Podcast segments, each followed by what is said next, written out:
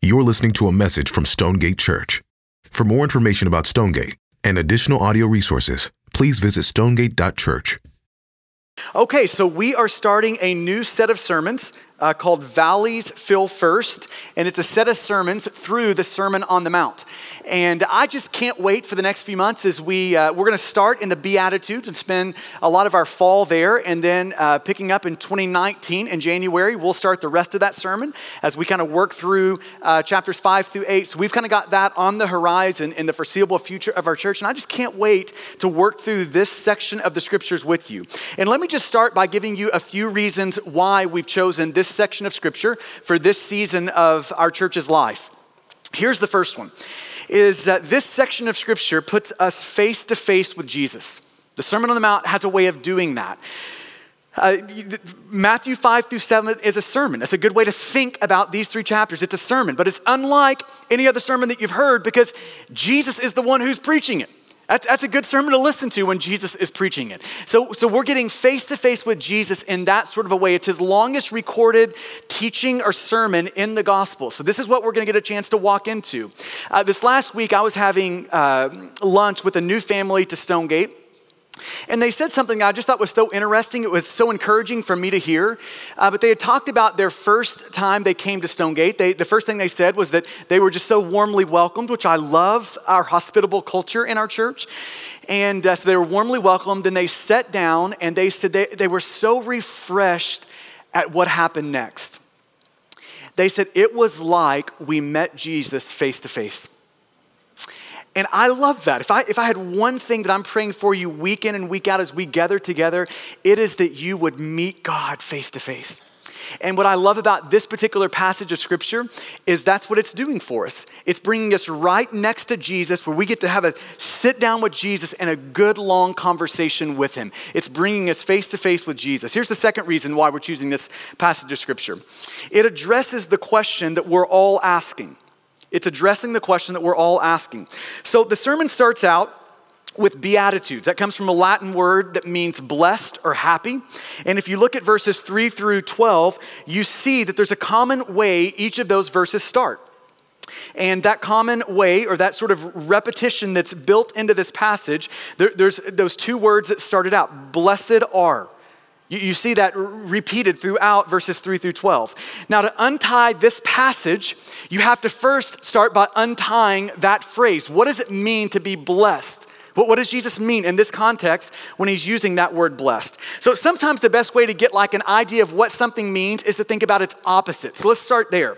If you think about the opposite of, of blessed, if blessed is the positive, the negative of that would be the word cursed. So, what does curse mean? It means to be cut off from God. It means God forsakenness. It means ruin. It means emptiness in our life. That's the idea of cursed. So, by seeing that, we get a sense of what is the positive then. So, if cursed means God forsakenness, blessed means God withness. If cursed means to be cut off from God, then blessed means to, to be joined to God. If, if cursed means our ruin, then blessed means our renewal. Like God is actually going to grow something out of the ashes of our life. If cursed means emptiness, then, then to be blessed means fullness. That, that word blessed, if you just think about it in a simple way, means to be enduringly happy.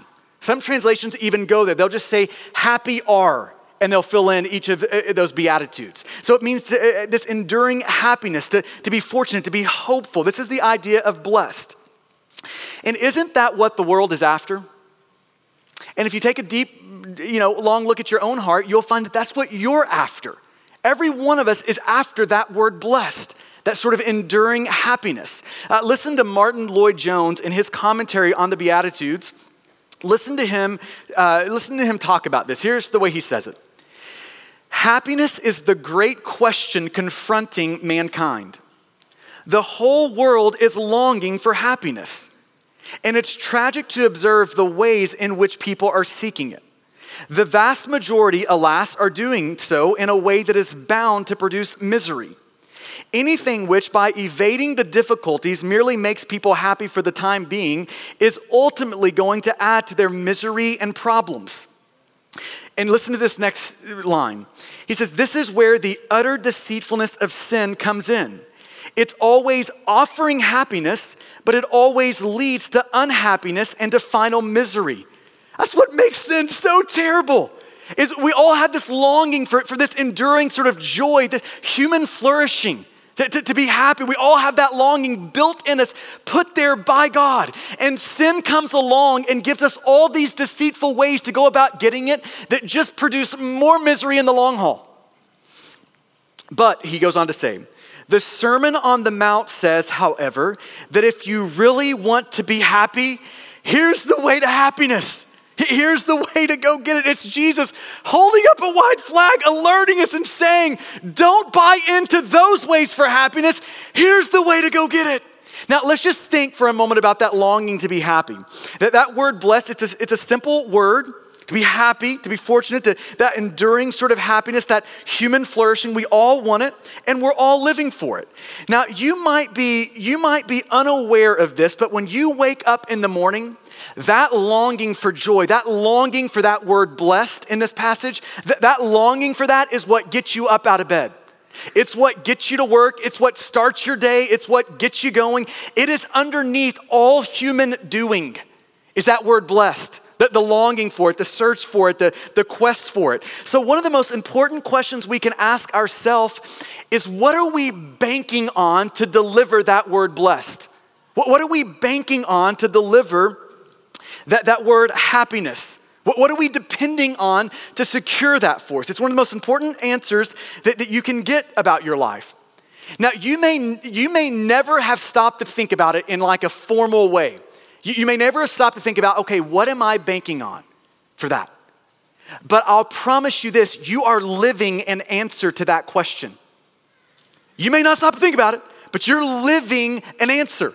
You, you, your life is banking on something. All of our lives are banking on something. We're, we're all doing that. We have a vision for human flourishing. We have a vision of the good life, and we have, we have painted a road into our life that will lead us there. And we're all on that road. We're, we're all on that quest searching for that thing. And in general, there are two ways that you can go about getting there to the good life, that, that human flourishing, that word blessed, that word happy. That there's two ways you can go about getting there. Way number one, you might call the way of God. That's summarized in the Beatitudes. That way number two, you might consider the way of the world. That would be in the anti Beatitudes. The exact opposite of the Beatitudes. And, and, and I think this is always such an important thing to consider. Jesus is not the only one intending to make disciples. Our world, our culture is also deeply committed to disciple making. You can't do anything in this world without the world intentionally trying to make a disciple of you. You can't watch a commercial. You can't watch a game. You can't do anything in this world without this world and our culture that we're kind of immersed in seeding into your hearts beliefs about certain things. And in particular, seeding into your heart beliefs about how do we get to the good life? Like how do we how do we actually obtain that happiness that we all long for?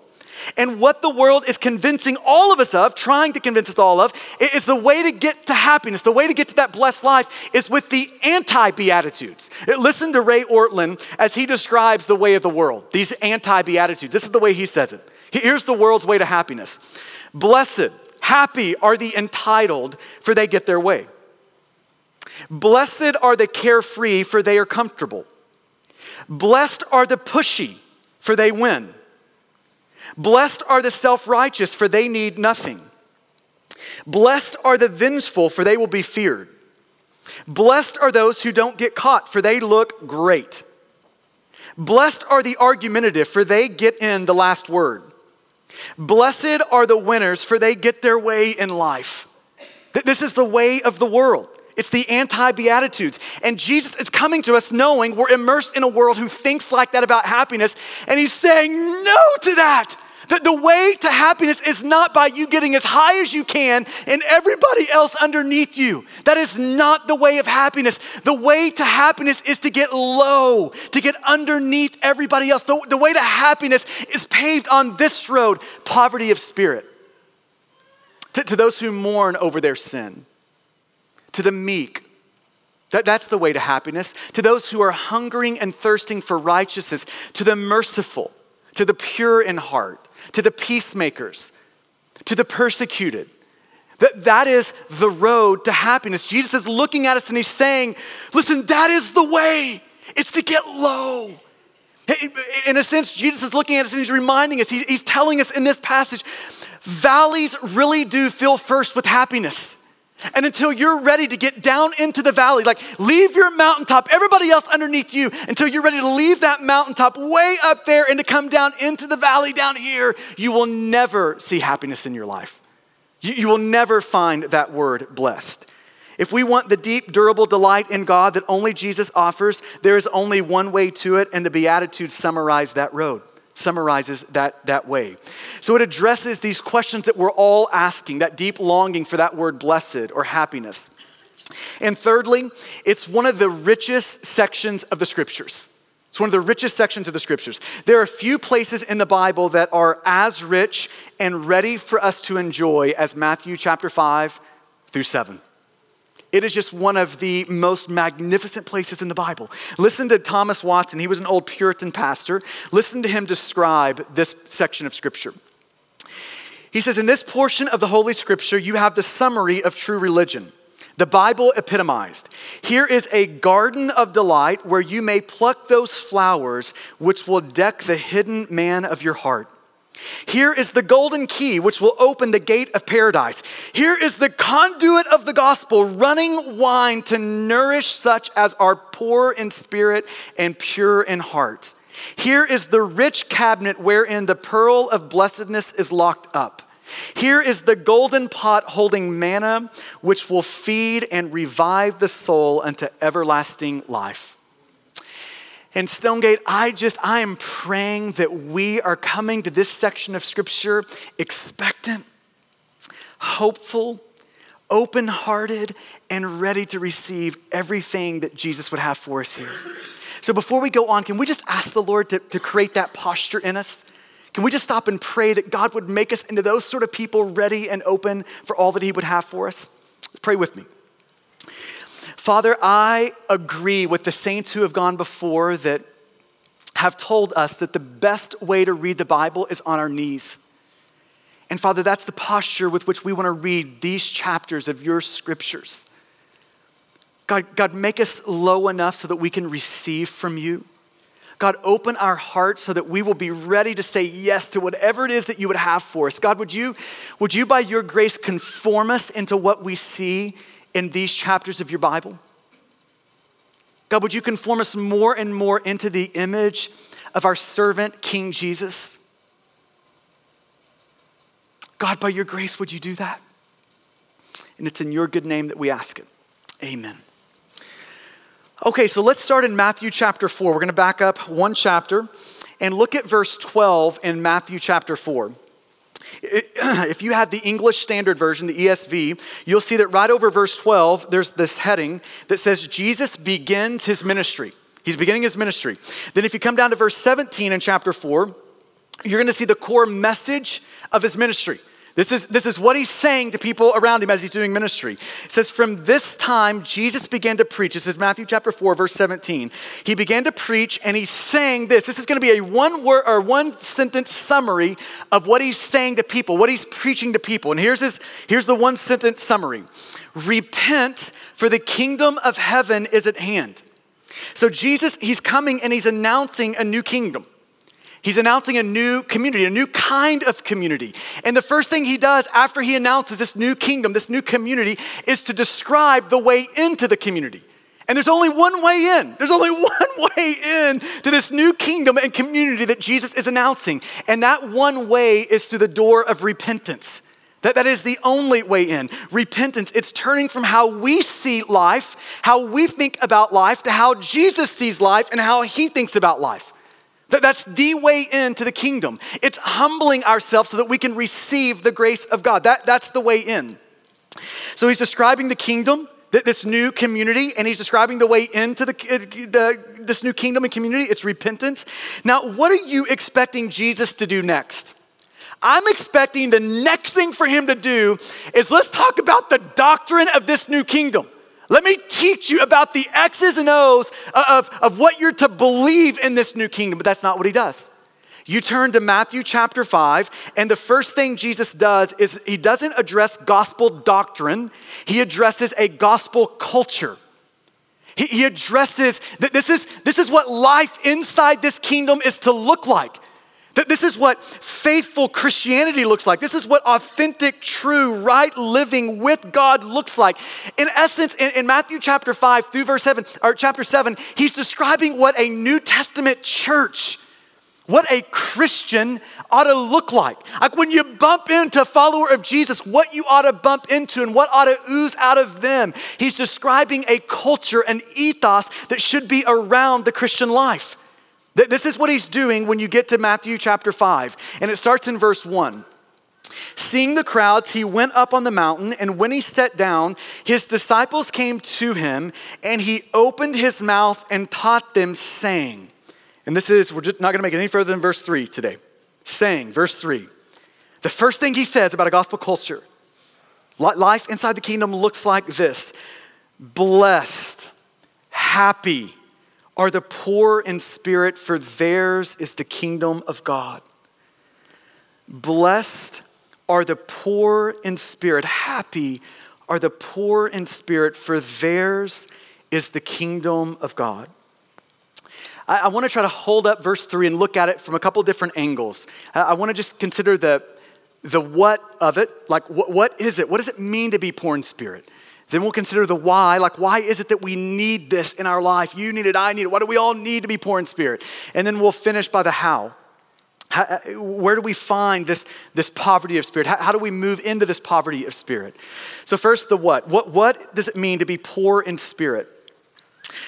I think in a lot of ways, this first beatitude is really the key to the rest of the beatitudes. If, if we don't get this one nailed down, we can't get to the other ones. In a lot of ways, it's the key to the Christian life. Like th- this is underneath all faithful Christian living, th- this particular beatitude of, of being poor in spirit. Um, Spurgeon, I love how he said it, just relating it to the other beatitudes. He said that this particular beatitude, this first one, is the porch of the temple of blessedness or happiness. In other words, if anybody's going to enter into the temple of happiness, if we're, if, we're gonna, if we're gonna do that, we first have to step down onto the porch of poverty of spirit. This is step one. This is the first thing that has to happen. So, so what is poverty of spirit? Here's just a simple working definition for it poverty of spirit is a living, breathing awareness of your moral bankruptcy before God. It's a living, breathing awareness of your moral bankruptcy before God. To be poor in spirit is to know, not just intellectually, but deep down in your bones, that we bring nothing to God but our need for grace. That's what it means to be poor in spirit. It's a, it's a posture before God. It's the opposite of pride. It's continually coming to God, embracing that we are weak, needy, helpless people, and we need God. That's what it means to be poor in spirit. Uh, back in college, I spent three years in a fraternity house. It really is a miracle that I'm a pastor. three years in a fraternity house. And one of the things that I, looking back, appreciate most about those three years is it, it allowed me to form really deep relationships with people who were really far from God. So I'm just in conversations all the time with people who are wrestling through belief, wrestling through um, what does it mean to come to Jesus? Do I want to come to Jesus? I, God just like opened up relationship after relationship in that context for me to just minister and tend to people's hearts with the good news of Jesus. But one of the things that would continually come up and I learned was one of the many objections people have to Christianity, but this was one of them that was burning brightly in the hearts of people, would go something like this Christianity is just a crutch. It's just a crutch. That's what Christianity is. And that would be said with, with all sorts of objections. Like, I don't want it to be that. It's not okay with me that it's that. And my response would always be, and this is the right answer to that question, or that statement is, yeah, yeah, that's exactly what Christianity is. It is 100% a crutch. Or as R.C. Sproul said, he says it's not just a crutch, it's like the whole intensive care unit. It's, it's, it's all of that. It, it, but, but yes, it, that, that's exactly what it, is a crutch for weak people. Now, I think it's interesting to think about why is that seen as an, as an objection? Why is it that people are saying that in a way looking down their nose at Christianity as if, how could you be in that and a part of that if, if it's a crutch? I love how one pastor answered that question. Here's why that's seen as an objection. He said it this way If Christianity is a crutch, that means it's only for cripples. And the problem is, we don't like to think of ourselves as crippled. Thinking of ourselves as crippled morally crippled, spiritually crippled, thinking of ourselves this way, it's offensive to that individualistic, self reliant, self sufficient part of us. To, to, the whole culture around us that says, no, you need to be your own man, you need to be your own woman, you, you need to pull yourself up by your own bootstraps. You need to be self willed, self sufficient, self dependent. You, you, need to be that. It's just so offensive to our culture in that way. It's offensive to the flesh in us, that old part of us that's at war with God, doesn't trust God. The flesh in us, it's obsessed with our own big dealness. And our big dealness is offended by, by our weakness and by our neediness. But ironically, this is exactly what Jesus is saying. He's saying, This is what life with me looks like, and there is no other way to relate to me. He's saying, This is what it looks like to, to live with me, to, to be in me. This is what it looks like. It looks like being dependent, it looks like being helpless, weak, needy, morally crippled, like you can't do it on your own. This is what, this is what life with God looks like.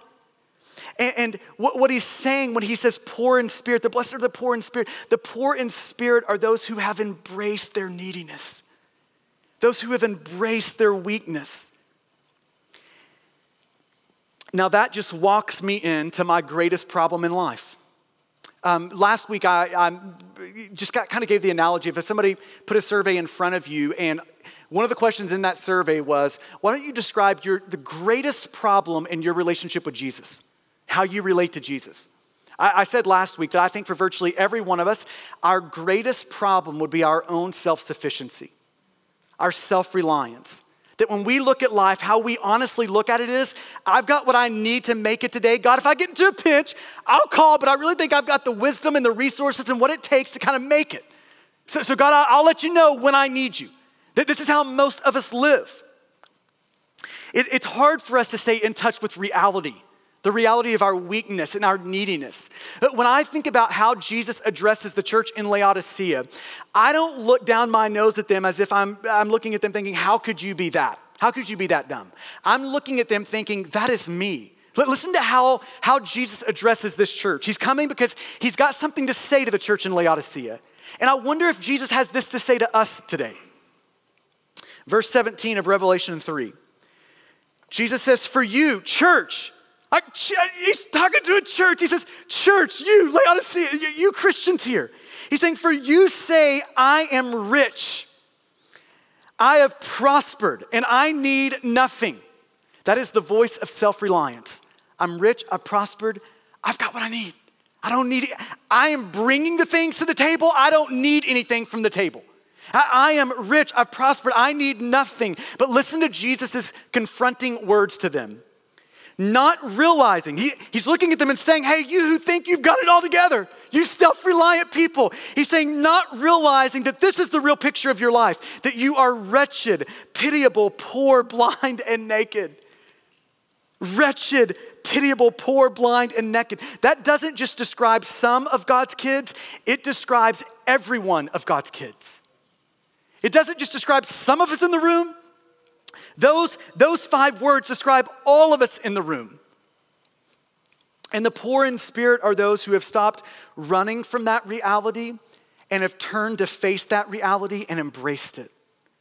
That's, that's the poor in spirit. In a lot of ways, this is introducing us to the upside down nature of the kingdom of God. And this is what Jesus is showing us with this first beatitude Blessed are the poor in spirit. He's reminding us that those who believe they have, in the end, get nothing from God. And those who know they have not, in the end, get everything from God. He's reminding us that the grace of God flows downhill. It flows away from those who have and down toward those who know they have not. It flows away from those on the mountaintop, pushing everybody else down below them, and it flows to those who are willing to get down in the valley, to take the low road down there. That, that is where happiness fills first. That, that is where the grace of God flows. So let me just ask you the question this morning. Are you coming in today with a living, breathing awareness of your weakness, of your neediness, of your helplessness? The fact that your heart is morally crippled? Are, are, you, are you coming in with a living, breathing sense of that? That is me, that's not them, that, that is me. That, that is how I'm seeing myself before God. And, and if your answer is yes to that question, there is such great news for you this morning. If your answer is yes, this is the way I see me. The, the great news is God is looking at you and He's saying, Great. As soon as you'll say that, as soon as you'll, as soon as you'll get there, then, then all of my grace, all of my provision, all of my might is now accessible to you. As soon as you'll embrace your weakness, all of my strength will be here waiting for you. In a lot of ways, Jesus is announcing with this first beatitude that my blessing, my fullness will break into your life as soon as you're willing to admit the depths of your brokenness. As soon as you're willing to say, Yes, I am poor in spirit, I am bringing nothing but my need, that is the exact moment when the fullness of Jesus rushes into your life. Now, isn't this amazing? Jesus is about to start a movement that 2,000 years later will result in moments just like we're having this morning. A bunch of people gathering together to talk about these things, to rehearse these things, to, to worship this risen Jesus. And isn't it amazing that when Jesus comes to draft his team, he's like, hey, who knows you're a moron? Let's start there. Who, who knows that you're weak? Who, who knows that you're needy? Who is the most helpless person here? That's who I want. Now, picture you drafting your team. And I just wonder if our team would have gone that way. I just wonder if our team would have been picked like this give me the most helpless person out there. That, that's why I want to, I don't think it would be. And I think it's that's alerting us to something. That's alerting us that we have been lured into seeing Jesus' kingdom like the world sees its kingdom. That the strongest is who we want. That the, that the, the wisest is who we want. And just saying, no, I just want those who are willing to embrace the poverty of their spirit. That, that's who I want. I want those who are willing to get lower than anybody else. That, that's who I want on my team.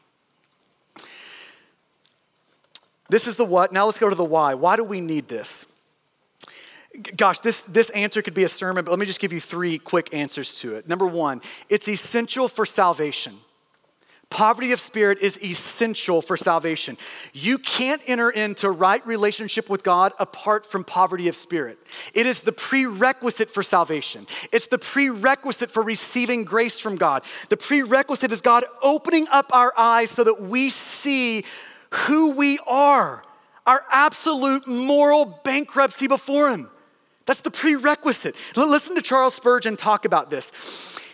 He says it this way the narrow gate is not wide enough to allow the man to enter who is great in his own estimation. Selah on that for a minute. Just think upon that for a moment. The narrow gate, that, that's the way of salvation. That is Jesus rescuing us and saving us. The, the narrow gate is not wide enough to allow the man to enter who is great in his own estimation. It's, it's, it's not it, until we're poor in spirit, we'll never be skinny enough to walk through that gate. He goes on. It's easier for a camel to go through the eye of a needle than for a man proud of his own spiritual riches to enter into the kingdom of heaven. Maybe you could think about it this way there's only one thing you need to become a Christian, there's only one thing you need to be rescued by Jesus. There's only one thing, and that one thing is nothing. Nothing. And here's the problem so few people have it. That's the problem. See, I, I, think what, what happens for a lot of us is rather than being poor in spirit, we really consider ourselves kind of in the, the middle class of spirits. That, that, that's where we kind of see ourselves. It's not that we're the best person out there, but we sure aren't the worst of them out there. See, th- this is how we see ourselves. Uh, we know we're not that, but we also know there's no way we're that. And so we come to God thinking like this God, I'm not saying I'm the best, but God, look at what I am bringing to the table. I mean, God, I'm not saying I do everything right, but God, do you see how well I parent? I mean, God, that's not bad. I mean, do you see how well I work? I mean, that's, that's not bad how I'm doing these things. See, we, we come with a middle class spirit as if we're actually bringing something to the table that God would look at and say, you know what? I, you really don't need Jesus there. I mean, you, you're really bringing everything we need to make this thing go. But middle class in spirit makes us too wide for the narrow gate. Until we see ourselves as morally bankrupt, totally crippled by sin, we'll never lean into the crutch of Christ. We'll never do it. Think about the Pharisees in the New Testament. They're really the good guys in the New Testament, doing a lot of things right. I mean, that's them in the New Testament. But in the end, they're the ones on the outside of the kingdom of God, not the inside. And the Pharisee in the New Testament is a person who sees the bad things in their life. They bring those bad things to God and they repent of them. That's a Pharisee in the Bible. The problem with that is it's still not a Christian. A Christian, on the other hand, is a person who sees not only the bad things in their life, but the good things done in an effort to secure their standing before God and brings, brings those to God as well and repents of those too. That, that's a Christian. So here's one of the ways we say it. This is what coming into the kingdom of God looks like. It looks like looking at our life and looking at all the bad in our life, the sin in our life that we know we know it disqualifies us before God. We know that God doesn't like those things. So so we look at all the bad and we know that that disqualifies us. So, so we have that section of our life, but then a Christian is one who also looks at all the good in their life that they think really qualifies them before God. I mean, they're looking at these good th- things thinking, I'm bringing this to the table before God, and God is gonna look at that and think, man, there's your righteousness. Yes, it's because of those things that you are right and approved.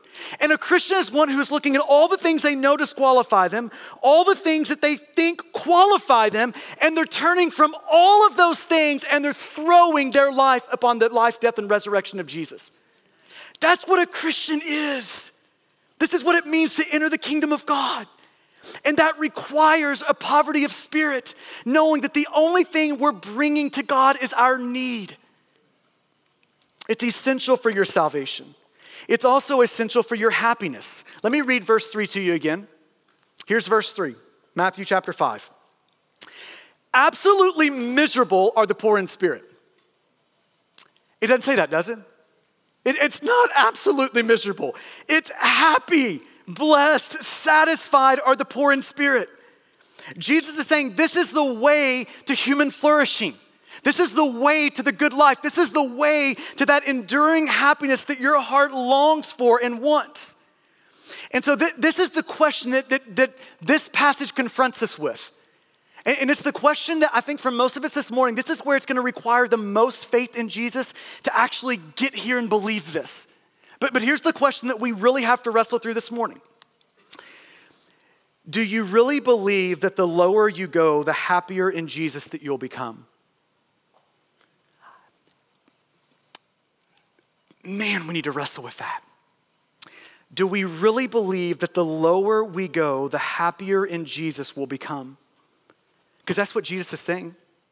He's saying that the gentle reign of happiness, of bless, that the gentle, the gentle reign of these things, of, of satisfaction, that deep, durable delight in God, the gentle reign of these things fills the valley first. And until we're willing to walk down into the valley of poverty of spirit, we'll never find these things.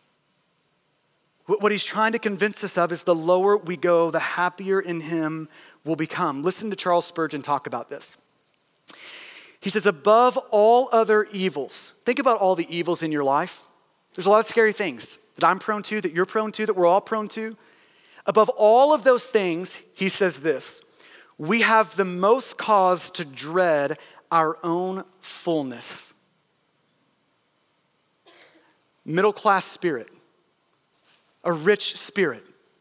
Of all the things to dread, of all the things to pay attention to, of all the things to, to run from and fight in our life, he is saying we have the most cause to dread our own fullness. Listen to this next statement. The greatest unfitness for Christ is our own imaginary fitness. The, the, the middle class way of, uh, we have of seeing our life. He's saying that that's the greatest, that, that will make you more unfit for Jesus than anything else. He goes on, when we are utterly undone, when we get past that imaginary unfitness and we get all the way down into the valley of the poverty of spirit, when we are utterly undone, we are near to being enriched. The lower you go, the happier you'll become. Where we end, mercy begins, or rather, mercy has begun. And mercy has already done much for us when we are at the end of our own merit, at the end of our own power, at the end of our own wisdom, at the end of our own hope. The deeper the destitution, the deeper the awareness of our own moral bankruptcy, the better, he says. Now, is that the way you see life? I mean, Jesus is trying to convince us this is the way to the happy life. The lower you go, the happier you'll become. Now, now how does that work itself out? I think this is the point Jesus is making. The more you realize your poverty, the more you'll enjoy Jesus' plenty. Do you see how that works? The happier you're gonna become in Jesus. It's only when you realize your lack that you will then be ready and open to receive the fullness that is Jesus the lower you go, the happier you'll become. But, but going low is a painful thing, isn't it? There's a cost associated with that. And here's, here's the cost you, to, to go down into the poverty of spirit means that you stop looking at just the best of you and you're also willing to face the worst of you. Now, if you're anything like me, I mean, I just generally like to avoid the worst of me, honestly. I would just rather keep that thing buried behind a locked closet in the kind of the house of my life and just not see it. But the only way we get down to poverty of spirit is when we'll admit not just the best of us, but we'll also grab a hold of and face the worst of us. Listen to, again, how Charles Spurgeon, and by the way, he wrote a, uh, a set of sermons through the Beatitudes that are just so helpful and good. And I want to give you another quote from him. He says it like this For my own part, my constant prayer is that I may know the worst of my case. Have you ever prayed that? God, help me not just see the best of me, but help me see my own moral bankruptcy. Help me see why it is that the only thing I bring to you is my deep need. God, what a great prayer for us to ask the Lord to answer. God, help me see that part of me. He goes on, that I may know the worst of my case, whatever the knowledge may cost me. And can I just say it's going to cost you a lot? It'll cost you your pride, your self reliance, all of the strength that you present to people, all your inner big dealness. It's going to cost you all of that to get, to get to know the worst of you. He goes on, I know that an accurate estimate of my own heart can never be anything but lowering to my self esteem. My inner sense of big dealness is about to get deflated and cut down to size. But God forbid that I should be spared the humiliation that springs from the truth. Listen what he goes on to say. The bitter fruits of self knowledge are always healthy, especially if washed down with the waters of repentance and sweetened with a draught from the wells of salvation. God, that we would believe that. God, we believe that. Jesus is not he is not he is not trying to convince us that we need to do some penance in this passage, that we need to see the worst of us and then we need to get about working it off. That's not what he's saying. He's saying, No, I want you to see the worst of you so that then you will come to me and my fullness will fill your lack. That this is what he's convincing us of. This is how it is that the poor in spirit are the happiest. This is why it is that the lower we go, the happier we become in Jesus, because it's the more of Jesus that we know and experience and love. That this is what he's saying. He's saying, if you'll, if you'll bring the not just the best of you, but the worst of you to me, if you'll bring all of that to me in repentance, I will refresh your soul. If you'll bring all of that to me in repentance, I will pour in my fullness. Would you have the courage to do that? This is what Jesus is saying. That the lower we go, the happier in Jesus we become. Thirdly, it's essential for the watching world. It's essential for the watching world. I'm amazed at what churches will do to attract people to it. I mean, we'll drop Easter eggs out of helicopter. I mean, we will do some crazy stuff to, to make that happen. But I'm reminded of the words of Martyn Lloyd-Jones when he says this The glory of the gospel is that when the church is absolutely different from the world, she invariably attracts it. If we want to attract people to the beauty of Jesus, that is done by embracing our weakness and showing it so that people can see his strength by embracing and showing our lack so that people can see his fullness, by embracing our poverty so people can see his perfection. That this is how we show, this is how we show Jesus. It's how, it's how we attract people to the good news of Jesus. It's essential for the watching world. And then we'll finish here. How do we get it? How do we get it? We can't manufacture a poverty of spirit. You can't do that. It's not a combination code. You do these three things and you, it's not that. It is a God wrought gift. That's what poverty of spirit is. It takes the God of the heavens to open our eyes, to, to bring off the blinders so that we can see things as they really are, so that we can see our own moral bankruptcy. And the, the way that God does that, the means that God most often uses to do that is really simple. It's just by allowing us to see Him. We become poor in spirit by seeing God. Isaiah is a man in the Old Testament. We don't know a lot about Isaiah. We know a few things. He was um, kind of did his ministry life in Jerusalem. We know that he was a prophet of God. We know he was alive at the time of King Uzziah. We know generally that Isaiah was a really good man. He, he was a good man. And there's this moment in Isaiah 6, it's one of my favorite pictures in the Bible, favorite scenes in the Bible, where Isaiah sees God. He meets face to face with God. That the very thing that we all need to happen to us happened to him. And I want to read you these six or these five verses. Isaiah chapter 6, starting in verse 1, they'll be on the screen.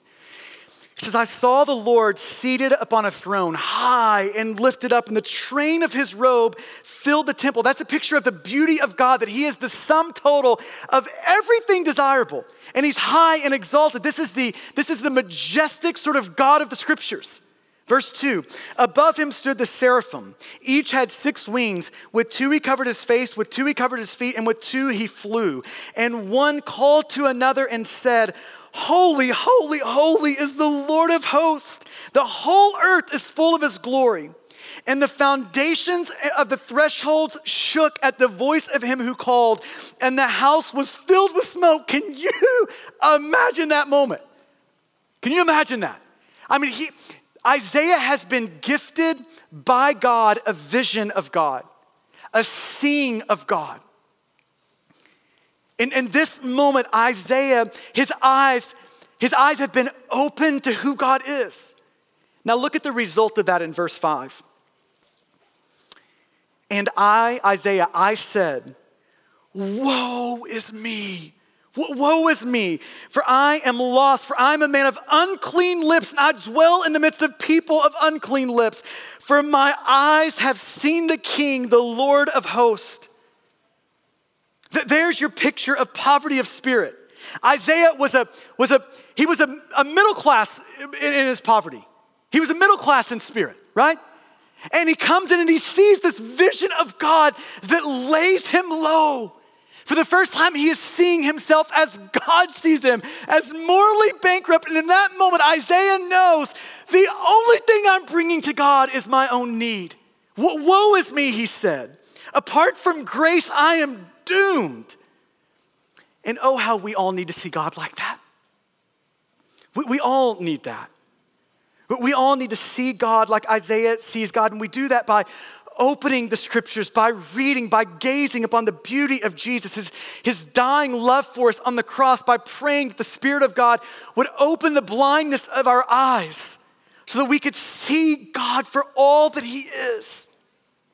Listen to Martyn Lloyd-Jones describe our need to see God like this. He says, There's only one thing I know of that crushes me to the ground and humiliates me to the dust, and that is to look at the Son of God and especially contemplate the cross. When I survey the wondrous cross on which the Prince of Glory died, my richest gain I count but loss and pour contempt on all my pride. Nothing else can do it. When I see that I'm a sinner, that nothing but the Son of God on the cross can save me, I'm humbled to the dust. Nothing but the cross can give us this spirit of humility. The cross shows us that we have no merit to plead, no strength to plead, no righteous acts to plead, we have nothing in ourselves to boast in. The, the, the, the cross undercuts that sense of self righteousness, that sense of self reliance, that sense of independence that we all long for and want. The, the cross has a way of cutting us down to size, C- cutting us all the way down to size so that we can sing those precious lines to Jesus that nothing in my hand I bring, but simply to the cross I cling. In Stonegate, I want to leave you on this note of hope. Here is the wonder of the good news of Jesus. This is the wonder uh, of the gospel of grace.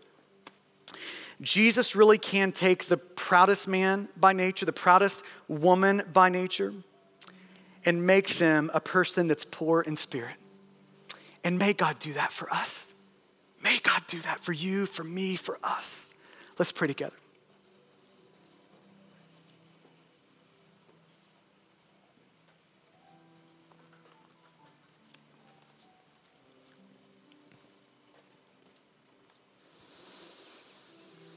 I want to give you a moment to allow the Spirit of God to press into you the things that would be most helpful and to wipe away the things that wouldn't be. And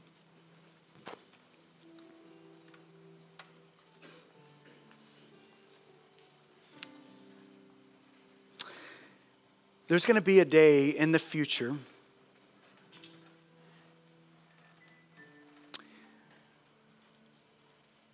when the people the world admires are seen for what they really are.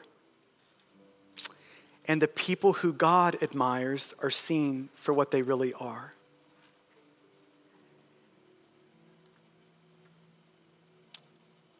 And when all that glitters in this world fades away, what will be seen are those who, just like our big brother Jesus, were willing to, to bend the knee and take up the towel and to wash the feet of others, the poor in spirit. That that's what will be admired forever. That those who are willing to open up to Jesus, bring their need to him, and receive his fullness.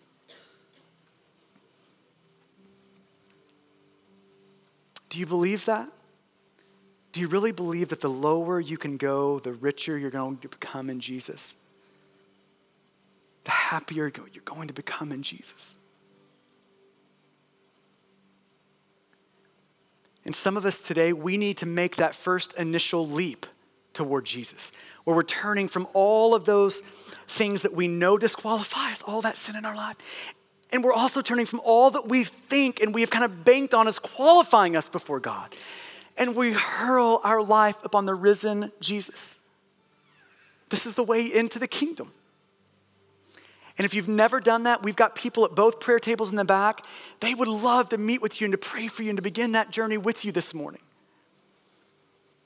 And for the rest of us in the room, let's just pray that God would show us the worst of us so that we would see our great need and we could come to Jesus with our fullness. Really, what Jesus is inviting us into is to come weak and needy. To come weak and needy to Him. Thank you for listening to this message from Stonegate Church. A podcast is never meant to replace gathering with your church to hear the preaching of the Bible. So we want to encourage you to be part of a local church family.